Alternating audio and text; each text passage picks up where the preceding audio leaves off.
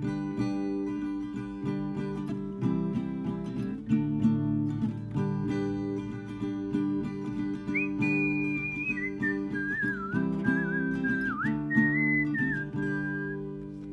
to another episode of the Covenant Community Kids Podcast. I am Jacqueline Jones. And I'm Genevieve Jones. And our guest today is Hope Yarrington.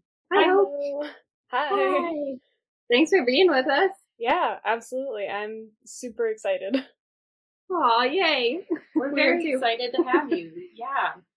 How has your day been going? Uh, pretty good. Um, I just got back from church and yeah. Yeah, easy. Sunday. Good. Cool. What drew you to be on the podcast? Have you heard it before? Uh, yes. So I saw kind of like when you guys were starting it up. Um, I saw it on the Facebook page, the Covenant Community Facebook page, and I thought that it was a really, really good idea, and so I started listening to some of the some of the episodes, and yeah, I just I related to a lot of the stuff that people were saying, and it was really interesting to learn about other people's experiences and yeah, realized that a lot of it was super relevant to me as well. And so that was really encouraging just to kind of know that I wasn't the only one who went through certain things in community.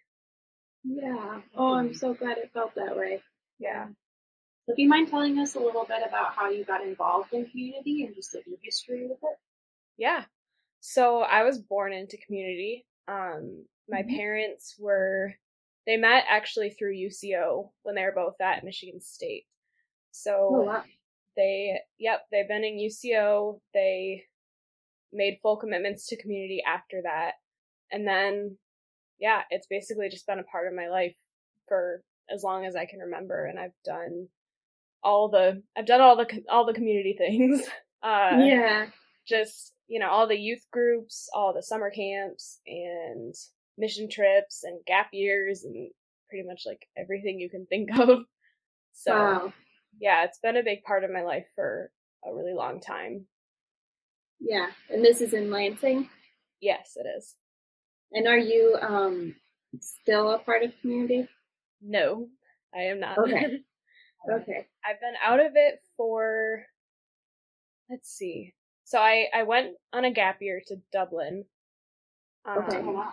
And when I came back, I came back in 2018 and I was in UCO for like that first semester of the school year. And then after that, I just left after thinking about it for a while and I haven't really done anything with community since then. Mm, Yeah. We can go into that a little bit more in detail later, but that's like, Sure. I'm Yeah. Kind of the the timeline. yeah. Yeah. Yeah. So when you were um, growing up in community, what was sort of your perception of it? Like, did it did it feel very normal in ways that maybe it doesn't now, or did it feel like? Did you feel isolated? Did you feel? What was your experience of just being a kid growing up in the work of Christ?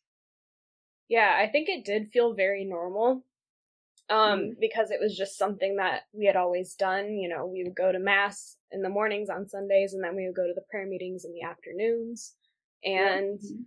you know, like I said, from when I was super young, we were doing like the, even like the children's programs down to like the preschool age and stuff like that.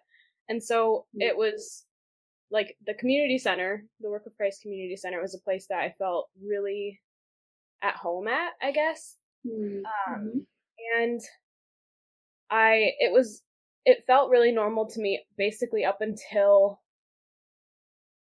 probably my senior year of high school. Um, Okay. but yeah, I just remember being in like our high school youth group, which was CYA or Christian Youth in Action, I think it was. I remember being in our high school youth group and inviting a bunch of people to it. And it was just weird for me to have them say that it felt weird to be there. Oh yeah. I was like, this is totally normal. What are you talking about? Um, yeah.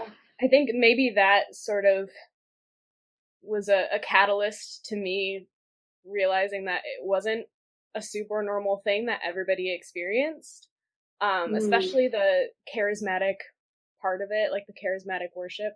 I remember one of my Yeah. friends saying, like, I don't know why in between songs everybody was just talking the whole time because she had been Yeah. hearing, you know, people just kind of like, you know, singing out praises and everything like that. And she was like, I, why was everybody talking between the songs? Um, That's so funny. yeah, you have like a five minute worship song and then a five minute time of worship. yeah, Yeah, between another- exactly. yeah. Yeah. Yeah, and so basically all of my friends too were part of community. And we I homeschooled up until I was in 5th grade and then we started Mhm. going out to school. Um Mhm. and before that, you know, we were doing like the homeschool co-ops with a bunch of other community people and we go over to their houses and we do school with them and it just it was basically an element in every single part of my life. So it felt very normal. Yeah. Mhm. And when you did start going to school, were you going to like Catholic or private schools, or were you going to public school? we went to public school um it was it was a charter school so it was like i feel like it was sort of in between like we had to wear uniforms and we Yeah. were taught like more about like morals and stuff like that but it wasn't necessarily a, a private school by any means Mhm. but yeah my mom and dad Yeah. liked the idea it was just opening so i was i started fifth grade the year that it opened and they were like, well, Okay. we don't really want to send our kids out to like public public school, but like this one sounds pretty good. So we went with that. Yeah. That makes sense. What was that transition like for you? Um it was it was interesting for sure. Uh it was definitely an adjustment. It was really Mhm. overwhelming. I just I mean, I I had known the same people my whole life and so meeting new people and making new friends was really a struggle for a long Yeah. time. um and we we experienced sort of like an adverse reaction from the people that you know we had grown up with in community because Oh, wow. really? they i guess we To were going just to school? like yeah we were just kind of on the outside i guess after that you know we weren't going to the homeschooling things anymore and you know we had we already lived you know my whole life we've been living away from Dimondale which is like the whole group of everybody in community basically all the like community families with kids our age and so oh, i think is that like a neighborhood? yeah. Um, and so my mom always wanted to move out there so we could be around all the community families, but Yeah. it never happened. It's just, it, it's more of a like rich neighborhood, I guess. Okay. um, but yeah, so we'd already been sort of on the outside with that, but we'd still had the connection to the homeschooling groups and stuff. And then when we started going out to school, there was sort of a, I guess like a, a split. I guess we didn't really see, um, we didn't really see people that often, and we just were kind of on the outside of all of their activities and stuff like that, and it felt very, we just we felt very excluded from everything. I think I can speak for all of my siblings when we, when I say we feel very excluded from all of Mhm. their activities, just because it's daily life. Like, I mean, they live their daily lives together, and we're just we're not there in that, right. you know. Yeah, yeah. I feel like I can definitely relate to that feeling of like you have to be all in. hmm And you said that all of your siblings, you know, feel comfortable speaking for all of your siblings. How many of you are there? Um, there's so there's me, my sister Joy, who actually passed away last October. Um, Oh, I'm so sorry. yeah, thank you. Um, and then she was 19 when she passed away. Then there's my sister Faith, who just turned 19, and my brother Evan, who is 16. So Okay. there are four of us. I like your names, Faith, Hope, and Joy. Thank you. That, that was always Evan. the joke. It was like hope, joy, faith, and then there's Evan. And Evan. He's the only boy. He's the only one without a virtue name. That's really cute. And yeah, I'm sorry to hear about your sister. I know that you know we have a brother who passed away when he was 21, and it's it it's really hard, obviously, but it also I know in our experience anyway, definitely like can change dynamics. Like people don't always Mm-hmm. know how to respond to it. And, Yeah, definitely. yeah. So were you um you said you went on a gap year eh, to Dublin. hmm What was what was that like? Like was it did Dublin feel very different from Lansing or were they pretty similar? Um, it definitely felt very different. Uh, so the Dublin community is, it's still ecumenical, so they Okay. are welcoming to all denominations, but it is very predominantly Catholic, which makes sense Okay. just because it's in Yeah. Ireland and Ireland's a very Catholic Yeah. country. So we would do community masses where, you know, everybody in community would kind of like, I guess, reserve the church and like have a mass all together. Um, Oh, and which I really liked. I'm, yeah. I'm still very much a practicing Catholic. And I think Mhm. when I was on my gap year, I was sort of realizing that like community had taken over a lot of areas of my life that I wanted Mm, um I wanted to embrace my Catholic faith more. And so it was Yeah. nice to be a part of that community where a lot of us were Catholic and a lot of the teachings and uh talks and stuff had Catholic elements to them. We did stuff for you know Lent before Easter and a bunch of different things like that. So it definitely felt very different in that aspect. Yeah, I'm trying to remember what other what other things I sort of noticed about the community. I think that was the main one. Um, yeah, that's a big thing. yeah. yeah. I also just noticed that maybe it was just the people in general, or maybe it was like, I don't know if it had anything to do with community really, but I noticed that the people in the UCO that I worked with there were a lot more welcoming than the UCO that. I had experienced here in Lansing. It was a lot less like, it was a lot less clicky than it is Mm. here. Um, and so that it was i mean i had really great experiences with community and uco and stuff in dublin um Yeah. so that it was really good Yeah, it sounds like it. yeah Yeah. That that does seem like it would be really interesting. I know that's something like different members of our family have talked about at times, just the feeling like there's like your Catholic life and then there's your community life and that they can feel you know, it's not that they necessarily directly contradict each other, but like community requires so much time and commitment that, you know, you don't necessarily feel like you have enough spiritual space left Mhm. to like give that to Catholicism also. yep So that makes a lot of sense that it would feel like just sort of a more unified experience for it to be also primarily Catholic. hmm Yeah.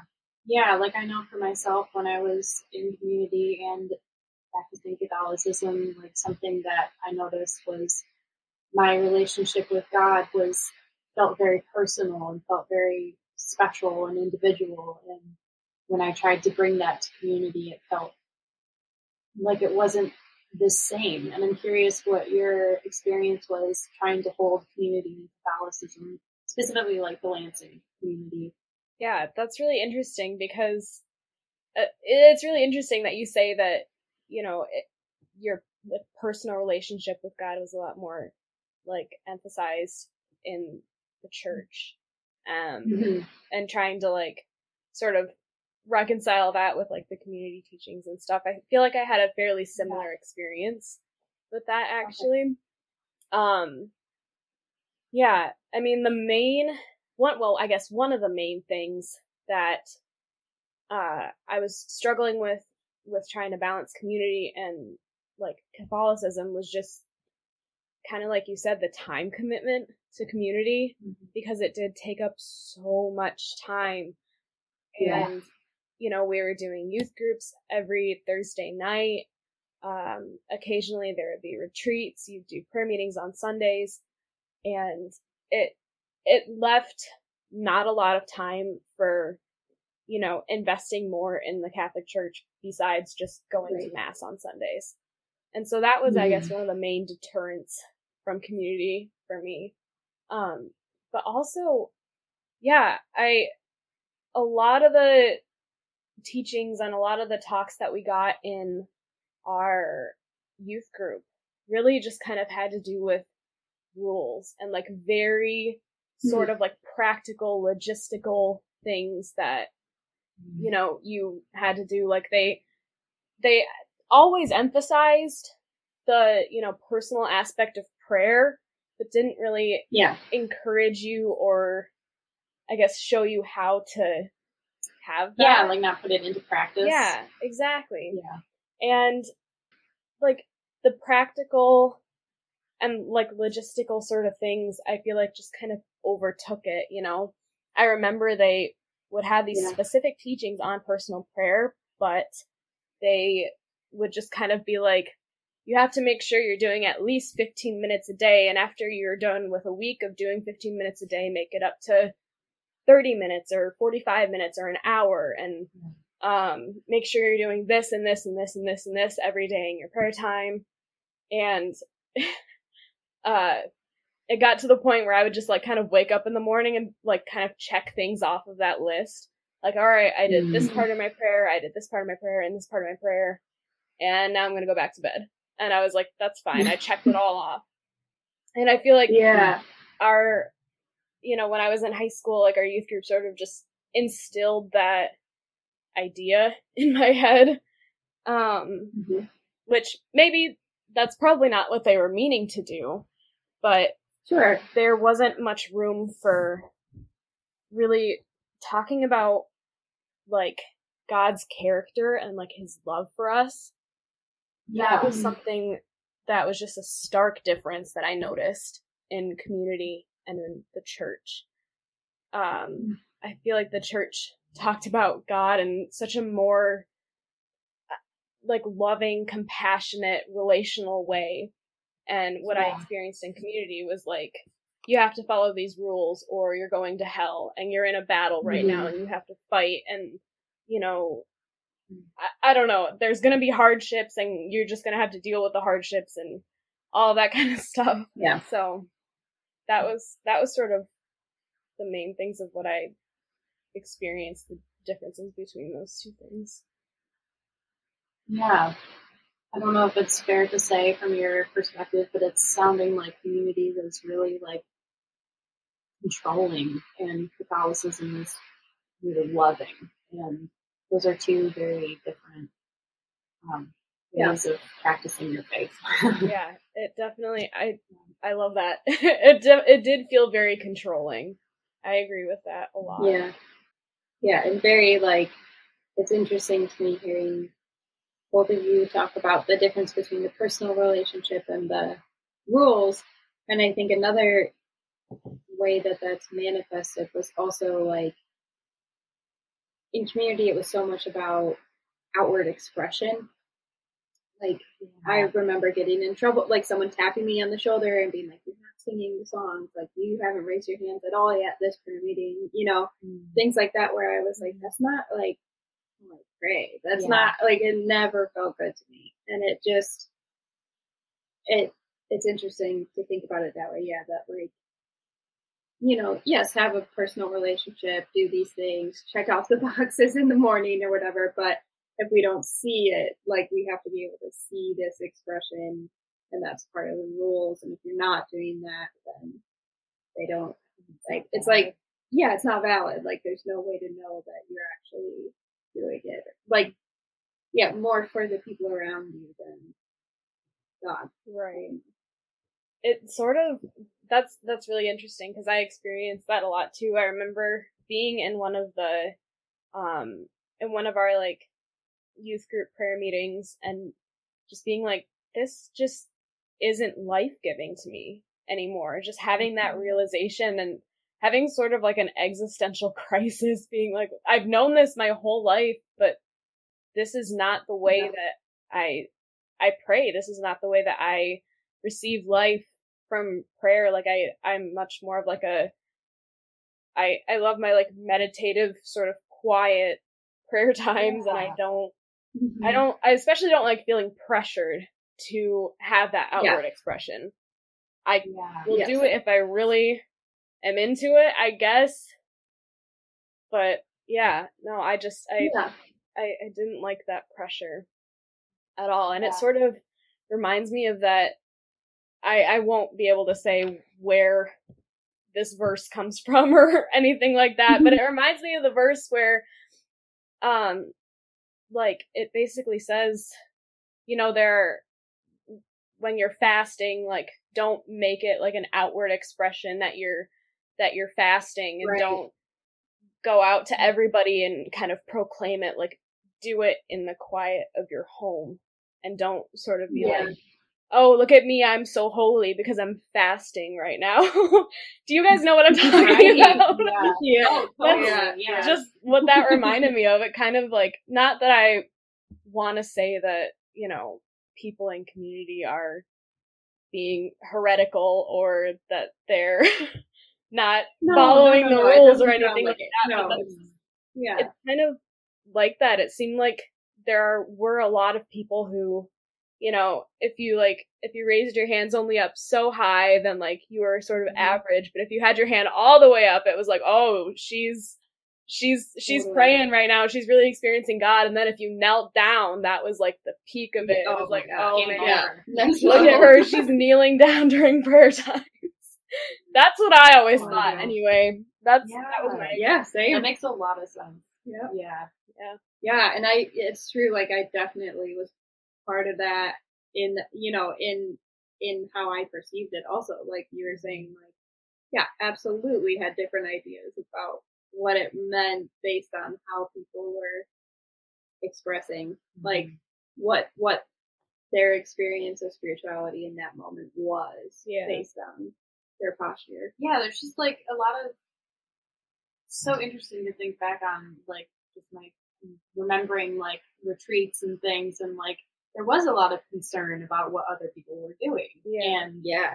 like how people are perceiving you and the where the intention should just be on God and like yeah. yeah. Did you uh express like your concerns with community to anybody and like what was that process like of kind of leaving that and Yeah. Um, so this was something I actually really wanted to bring up. Um, there's a specific instance when I was on my gap year. Um, I, I just started realizing that like during the prayer meetings and during the UCO meetings and stuff, like there was something in my heart that just wasn't in it and I wasn't experiencing God at all from the prayer meetings and things that we were doing and it just it felt really really really difficult to get myself to go to them and to pretend like you know I was experiencing God and everything was going okay. And so I did bring that up to one of the leaders of our gap year and I don't know if I just didn't convey what I was thinking in a you know articulate enough way or I don't know. But basically she said like hope you don't sound like yourself right now. And i was so much in distress trying to explain to her what i was feeling and how i was you know really struggling with the with the prayer meetings and just not really understanding and not really being in it. And she just kind of like dismissed it. Um so that was really really difficult. And then she asked me if i was still keeping in contact with one of my, one of my friends from Lansing, um, who had since left community and left UCO, and she said the the leader of our program said that I shouldn't be staying in contact with her. I shouldn't be talking to her Mhm. because she's putting these ideas in my head about community that aren't right. Oh, wow. And so oh, wow. that was sort of my first experience of speaking out any sort of thing about community that wasn't in accordance with what they believed and Yeah. it did not go well. Um i was very very very hurt by that. I like I remember Yeah, going home after that to the the host family that I was staying with and just like crying to the mom and being like, I don't feel like she understood anything I was saying and she just told me to like stop talking to my best friend because she was, you know, putting these ideas in my head and like I don't know. It felt very That's the opposite of support. Yeah. Yeah. I agree. We yeah. I I didn't have a super good relationship with that director, especially after that interaction because Sure. Yeah.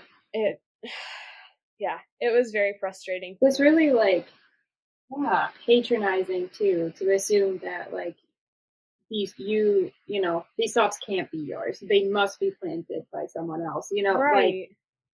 people are complex. People struggle with all sorts of things and like have all sorts of crises of faith and to assume that's just always coming from an outside source and not like your own feeling and your own experiences. Yeah, like you said, that's super dismissive. I'm sorry that happened. yeah, it Yeah. made me feel very like very much like I was being brainwashed to Like you're limiting Right. the sources of Mhm. information and input that I can get to only ones that are supportive of this way of life.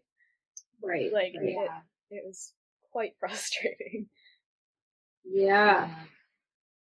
Ugh, and not being supported by the person who is supposed to be your spiritual support and like I don't know, I feel like in Catholic kind of going back to the juxtaposition of community and Catholicism, like for my personal experience, I felt a lot more support in my wrestling with God from Catholicism. Mhm. And when it when I came to community and I tried to like bring up concerns or like, you know, new ideas that I was having, it was always shut down like that. Like I've had similar experiences hope of people being like, "Oh, just stop talking to that person. That's where this thought is coming from," and it's that's that's a very isolating thing hmm to experience.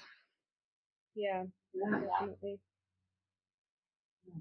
Did you um I mean, I can imagine for me that would be like, okay, well that's it. I'm shut down. Like, I'm not trying that again.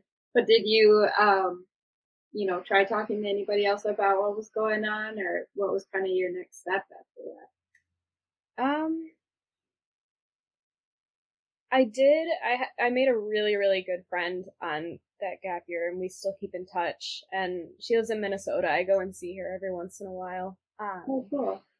yeah, I talked to her a lot, um, just about what I was what I was experiencing and how things were going for me, and so that was a really good outlet because she Yeah. is probably like the least judgmental person you'll ever meet, and she's just kind of like, well, if you feel like this is what you know God is calling you to do, then do it. Um, whether that's leave Yeah. community, stay in community, anything like that. And so it that was really really helpful for me. Um, I think I was a bit hesitant after you know the incident with our director to like actually reach out to somebody again. Um, Yeah. but yeah, she was very supportive and um even though like obviously I still had to keep going to prayer meetings and stuff because that was just one of my like obligations during the year like knowing that Yeah. I I guess had her with me and like she knew what was going on that was really that was really helpful um but it it has always been hard for me to sort of reach out to people and like ask for help and explain that I'm struggling and admit that I'm struggling. Um, so I probably could have talked to her a lot more than I did. Like I just remember going out of like the UCO prayer meetings and like sitting in the bathroom and like sobbing and feeling so trapped, I guess. I was like, well, I'm here for the rest of the year. I can't leave. I have to keep doing this. Um, and I know like those were times that I probably could have reached out and I didn't, but yeah, it was it was good at least to know that there was somebody that I could talk to, especially during that time. Totally.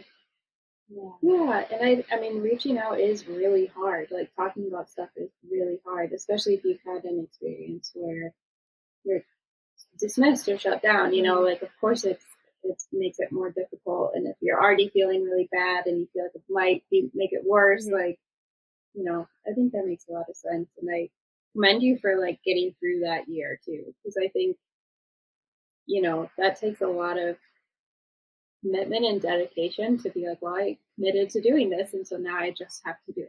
Yeah. you know, like Thank you. I think that's actually really cool. That's you know, not a lot of people have that kind of like fortitude to just this is what I'm doing and I'm gonna get mm. through it. I mean, there were definitely many times during the year that I remember texting my mom being like, Mom, I'm coming home. Book me a flight, please. Oh. I Oh. really, I just, I think part of it was just, yeah, that feeling of like just being so trapped. Um, because, like, I mean, I, I made so many good relationships there. I love the people that I met. I miss them so dearly. But it was, yeah, uh, being in community and doing UCO stuff all while I was having this sort of like crisis of is this what I'm called to and is this life giving for me? Um, just Mhm. felt really, really I don't know, I felt really trapped. um Yeah, and especially when it's something that is so immersive and it's like if you were born in it like you were, like this is all you've ever known. Mhm. And it can be really scary. I'm speaking for myself here too, to like to think of leaving that and to like Yeah. be like, what is my life gonna look like without all these people and all these events that I'm doing all the time? Yeah. Like it's a very um, hard transition to make. Yeah, I'm curious if there was anything in particular that like stuck out to you transitioning out of community. Um, were there any like culture shocks for you? let's see. It was really it was hard to get out of it. um Yeah, I just like kind of because like you said, you know, I was I was praying about it and kind of like writing pros and cons lists and thinking like okay, so if I stay in it, then I'll be connected to all of these people. Um and I I had this realization that I really there were certain people in our UCO whose approval I really really craved and I had been Mhm. craving that approval for a long time. And so Hmm. that was a big part of it was just like okay, if I'm not in UCO, I'm not going to be invited to, over to their house and like do all these UCO things and like there was sort of like a yeah, just like fear of like missing out on all of that stuff and Yeah. not being connected to that and I think a lot of it was fear of just not knowing what my life would look like after I left. Um eventually, you know, I made the decision not to continue on with UCO in that next semester. And I was still sort of in contact with um with the people that I you know that were in UCO. I think at that point I was living with a couple other UCO girls. I think that was that year. Okay, So through them, I was still um, in contact with people and, you know, going over to houses and just hanging out and watching movies and all that stuff. After I moved out of that house, though, I moved back in with my parents, and I think that that was a big transition for me. Um, because I didn't really just have that like built-in connection, and I Mhm. think also, especially in our UCO, there's like a stigma against like living with your family. um, it's like if you're not doing Mhm. household or if you're not like, you know, living in the dorms or living by yourself, like what are you doing? Are you even following God's plan for you? And it, that's just Whoa, interesting. my, I mean, that's just my sort of perception of it. Mhm. but- sure. I mean, I was not in a good place financially. I was not in a good place mentally, and I was like, I just need to, I need to be at home. Um, Yeah. and so, yeah, it was that was hard feeling like everybody else was kind of like moving on with their lives and like moving up and you know still living in households and stuff like that and i was just kind of like Mhm. again it it sort of prodded at that feeling of i'm the outsider um Yeah. Yeah. and i i still sort of struggle with that feeling even to this day though it's much less so um Yeah. but yeah, I mean, I go to I go to church on Sundays, and like all the people in UCO go to the same church as I do, and then we have like coffee and donuts and social stuff afterwards, and it's hard to see them all like Mhm. sitting at their table together, like they have their own like little UCO table, and then it's just me and my sister alone at our table. And so, I mean, yeah, it it it is difficult still, but I'm realizing that like I don't need their approval on my life and I don't need to crave Yeah. that approval. Um and I at this point like I am not really friends with anybody that I grew up with. Maybe like one or two people that I occasionally keep in contact with. Um, Yeah. but it's it's weird because I'm in sort of this area, this period of my life of like transitioning away from that. Like, just recently, I stopped being friends with someone who I had been friends with for a really really long time, and I feel like that was Mhm. sort of the end of like being friends with community people. Um, yeah. and Well, so it it is really strange. I think the friendships were what kept me in it the most. Um and Yeah. made me most hesitant about leaving it for sure. yeah, that makes Yeah. a lot of sense. I mean, it's it is scary to think about. You know, well, what if?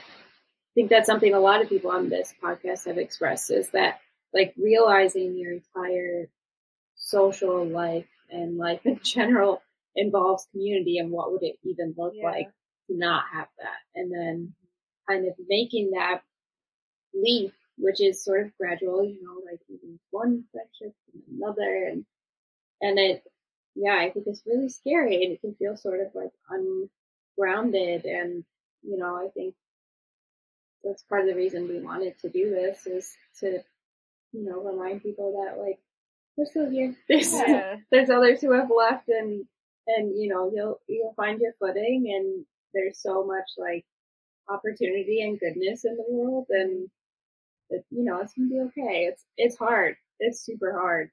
But i think it's also like a really cool thing that those of us who have left have gone through is like that complete shift of like living an ideology. And you know some people don't ever question the things they grow up in that way. Yeah. and i think it can lead to a lot more fulfillment if you do.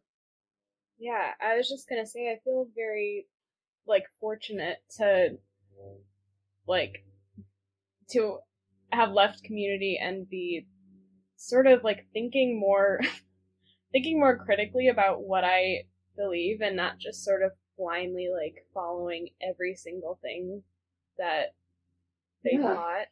Um and it's been difficult for sure because I I feel almost like guilty for questioning what I believe. Um, when yeah that's like a totally normal thing that people do, especially if they've been surrounded by Yeah. like the faith their whole life. Um, so I Mhm.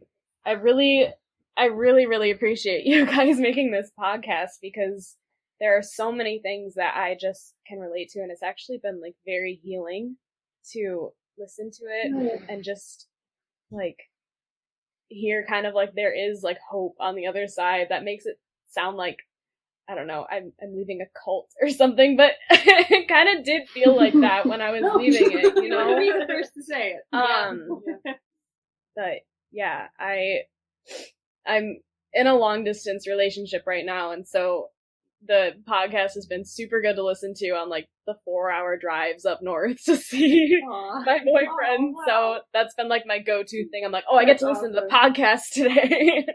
Nice. oh i love yeah. that Wow. and now you can hear you on it It's so. Yeah. I totally want to listen to myself. it is a weird it feeling. is, yeah. Yeah. yeah Um, speaking of relationships, I know that there was a pretty big difference between like how Ann Arbor UCO and Work of Christ operated or community operated versus the Lansing community. And I'm curious to hear your perspective on that specifically when it comes to um, relationships and dating culture, purity culture. Um, do you have any experiences or thoughts on that subject? Mhm, I do. Wondering. Yeah. So I think there there was somebody who mentioned the fact that in order to be in small groups, um, for our like high school youth group, you had to take this commitment, um, to not Right. date, and it that was it was out of a, another another couple things like you know you had to commit to going to the large groups and the small groups and having daily prayer times and something like that but it was everybody just kind of referred to it as like it's the no dating commitment um Mhm. so that really I struggled with that for a long time because it really stigmatized relationships. Um yeah. I'm gonna go back to like like really, really young childhood. Um yeah. uh a while ago it was when I was probably I don't know, I wanna say seven or so. Uh we would have like so during, you know, the Sunday prayer meetings when the adults would be all out doing their thing, they would have these like children's prayer meetings. Um Mhm. and you know they'd have leaders and it was just like all the kids of the sort of the same age in our own little like prayer meeting thing. Um there was one one mom uh who didn't like the fact that boys and girls were praying together in this like environment. And so it started this Okay. split of like okay we would have like girls prayer meeting and boys prayer meeting. And you know basically everything from then up to when you got into high school boys and girls were split up and that was really weird because when you get into high school obviously like you know everything is changing like Yeah. um Yeah. and it's that's when they sort of really tried to like tell us um you need to have healthy relationships between boys and girls and you need to have brother sister relationships. And it's like i don't know how to act around boys. I haven't been with them my Yeah. entire life. It's always been separated. Um Yep. so and then i feel like the no dating commitment the ideal commitment really just kind of fed into that. So there was just there was not a lot of support for there was not any support honestly i'm just going to say it there wasn't any support for people who were in relationships during high school and Mhm. while Mhm. our youth group was majority homeschoolers who lived out in the like Dimondale cluster of families there were other people who you know were going out to public school and like that was just something they Yeah. they were dating during high school and like that was very normal um Yeah. Right. and there was just no there was no support for them which is really heartbreaking for me i was like in this weird sort of like on again off again thing with uh this person that i grew up with for like two years i think but we never really Mhm. actually defined it as dating because that would mean that we were breaking the ideal commitment basically. Right. oh, and so it was just really like I feel like it just made it so that people got better at sneaking around and doing Yeah, stuff like that instead of actually following the rules that they set. And I there wasn't much of explanation for why um why they didn't want people to date during high school. Mm. um, and there wasn't many, there weren't many talks on how to have good, like, brother sister relationships with people. I just Mhm. remember, like, the only talks and stuff that we had that pertained to relationships at all were about marriage and sex. And it was like, okay, none of us are at the point where we're even thinking about marriage yet. Um, Right.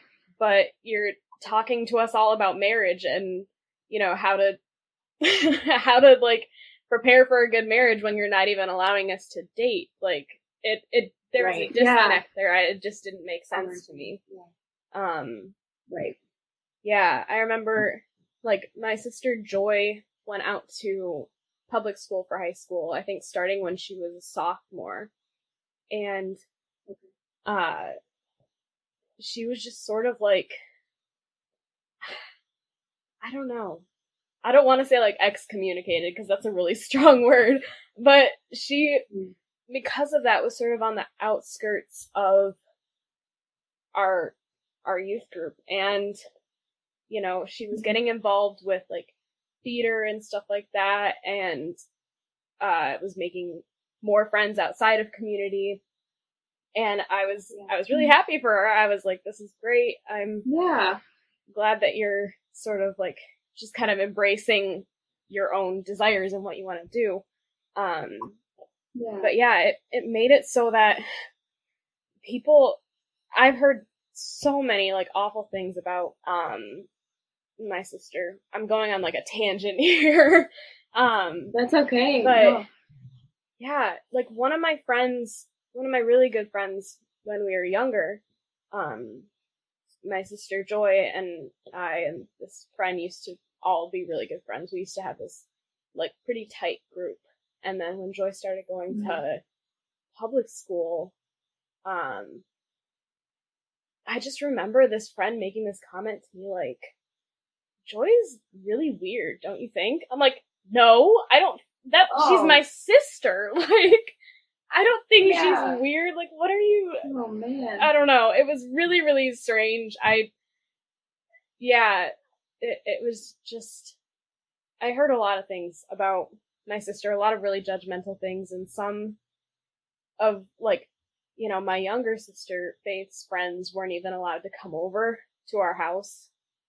Basically, their parents said no because of joy. Um, because she was going to public school? because yeah she was going to public school. She was getting involved in different things that weren't community related. Um and i mean later after high school she did have a drug problem. And so i can sort of see where Mhm. parents were a little bit hesitant. But i think it could have been communicated better to the point where it was like if your child comes over they are not going to be offered drugs okay like it is fine i promise you and Yeah. that's still Yeah. something that our family deals with a lot um anyway Wow. all that sort of to say like if you Yeah. don't my experience was if you didn't adhere to the outlines and the guidelines that the teachings and community kind of set up for you you were you were exiled from it you were on the outskirts of it you know Right. which i mean didn't really make sense to me that much because it's supposed to be an outreach you're supposed to be reaching Yeah, out exactly. to the people who are struggling the most um and yeah that that's basically that's it like that's one of my main things with it is just Yeah. if you can't do what they want you to do then they just tell you to get out basically Yeah. Yeah. I'm sorry to hear that you guys dealt with all of that. Like the you know, the way that you say they were talking about your sister is so much like what you were saying about relationships and dating. Yeah. Like when they identify an area of concern, it's like just it's almost like immediately you're a lost cause and we just need to save everyone else from Mhm. Like that kind of like closed off, no access. Yeah. Like instead of yeah, like reaching out and supporting that person because it's hard to date in high school and it's hard to start doing drugs and like Mhm. experimenting with things and of course if people are saying bad things about you and distancing themselves that that's not going to help Right. That's Any of that. the support the Yeah. most from the community. Promised support from. Yeah, I agree 100%. And yeah, like I feel like they I don't know, a lot of them, a lot of people in community that I've experienced sort of treated especially addiction as just a moral failing. Like, oh, you decided to Yeah. get into this. You decided to, you know, deter yourself from the faith and like you decided to start using drugs in a sort of like I don't know, in a neglect of your faith and I'm actually in school for social work right now. And so Cool. that is like Yay! I love all these social workers in Yeah. post community yeah, life. oh my gosh. um but yeah, that's like one of the main things that we're learning about. I'm doing I'm minoring in uh substance abuse studies too. And so we've been talking about that a lot. Wow, like for you. should we consider addiction as a moral failing? Like no, we shouldn't consider addiction as a moral failing. Like Absolutely not. Anybody can get addicted. Anybody. That's- that's what you know, they said like addiction is an equal opportunity affliction, basically. Um, Yeah, wow. Yeah. and I was really struck by that because I just feel like it was so, there were so many people who, you know, left because, you know, community was always saying that, like, you know, we're going to be your main support. We're going to be, you know, the people that you go to. We're providing pastoral leaders for you. We're providing women's groups and men's groups for you, but like, they're not equipped to deal with stuff like addiction. Like, that's so, that's so Right. serious and that's so like Right. I don't know. I feel like they just try Yeah, to and it's- sort of pray it away. Like you you know, we would have these like healing prayer Yeah. meetings and they would just say like if anybody you know you know, you would sit in your groups and you'd say like I'm struggling with addiction and it yeah. It was just kind of a mess Yeah. in that regard. Yeah, it's a little bit idealistic Yeah. to think that one community can provide all the services Mhm. anybody would ever need. You know, like I know that's another thing we talk about a lot in social work is knowing the other resources around you and how to connect people to them and like how to outreach and build that continuum of care and you know because no one place can do it all yes. you know Exactly. there's people have different needs and and you got to be able to like refer out Mm-hmm. and and let people go to the experts for whatever it is they're dealing with and so i think yeah that is something i saw in community too it's just this idea that it's like a one-stop Yeah. shop of like it's you can pray about pray about it that is Mhm. fine you know like there's exorcisms and you know it might be like a a, a demon that you're that is following you around or it might be Yeah. you know like or even if people do recognize like addiction and other illnesses as as illnesses um i think even then it's like well if you have the support of god and the community then we can get through this you know it's, yeah. it's just not enough mm-hmm. but i'm very glad you're going into social work and commend you for doing an addiction minor because i know whew, when stuff comes up that's like triggering for me in my classes it's all it's it's tough it's tough to deal with the stuff that is really personal to you but it's also like the most rewarding to be able to feel like you're making a difference there Right.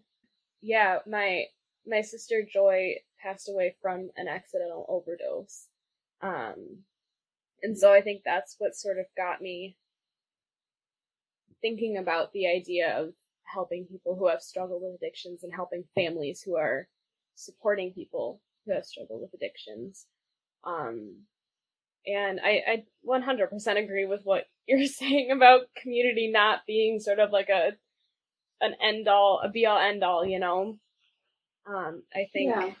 that a lot of things are, you know, dealt with internally, whether it's just like individual problems with mental illness, like they try and just say like, oh, but read the scripture that says have no anxiety at all, or be joyful in all things. And that, that angers me more than anything in the world because you Mhm. know, like the Lord put I mean, I, I believe God put you know, resources in our lives for a reason. And yeah. it needs to be a balance of prayer and of getting help from counselors, from therapists, from medication, from anything, any resources yeah. that you can get in order to deal with these things. Um, and yeah, my mom struggled with mental illness. She still does. Um, for like a very, very long time. She struggled with addiction mm-hmm. for a while and was not mm-hmm. making it to prayer meetings. Um, my dad had a stroke in 2011 and has been disabled ever since mm-hmm. then. And so he wasn't able to make it to things by himself. And yeah. eventually my parents got asked to take a break from community because they weren't making it to things, because they weren't making it to prayer meetings. Um, oh, and my mom was sort of trying to explain, like, you know, I'm super, I, I've been really struggling with anxiety, with depression. I'm trying to take care of my husband. I'm trying to take care of my kids who are, mm-hmm. you know, they're, they're emotionally hurt and they're struggling with, you know, dealing with what happened to their dad yeah. and stuff like that. And yeah one of the coordinators said to my mom, like, well, my wife is disabled and I still make it to everything. So he sort of set that oh, no. standard for her, which was just like, I just, it, it is really damaging. Whoa. And I've noticed that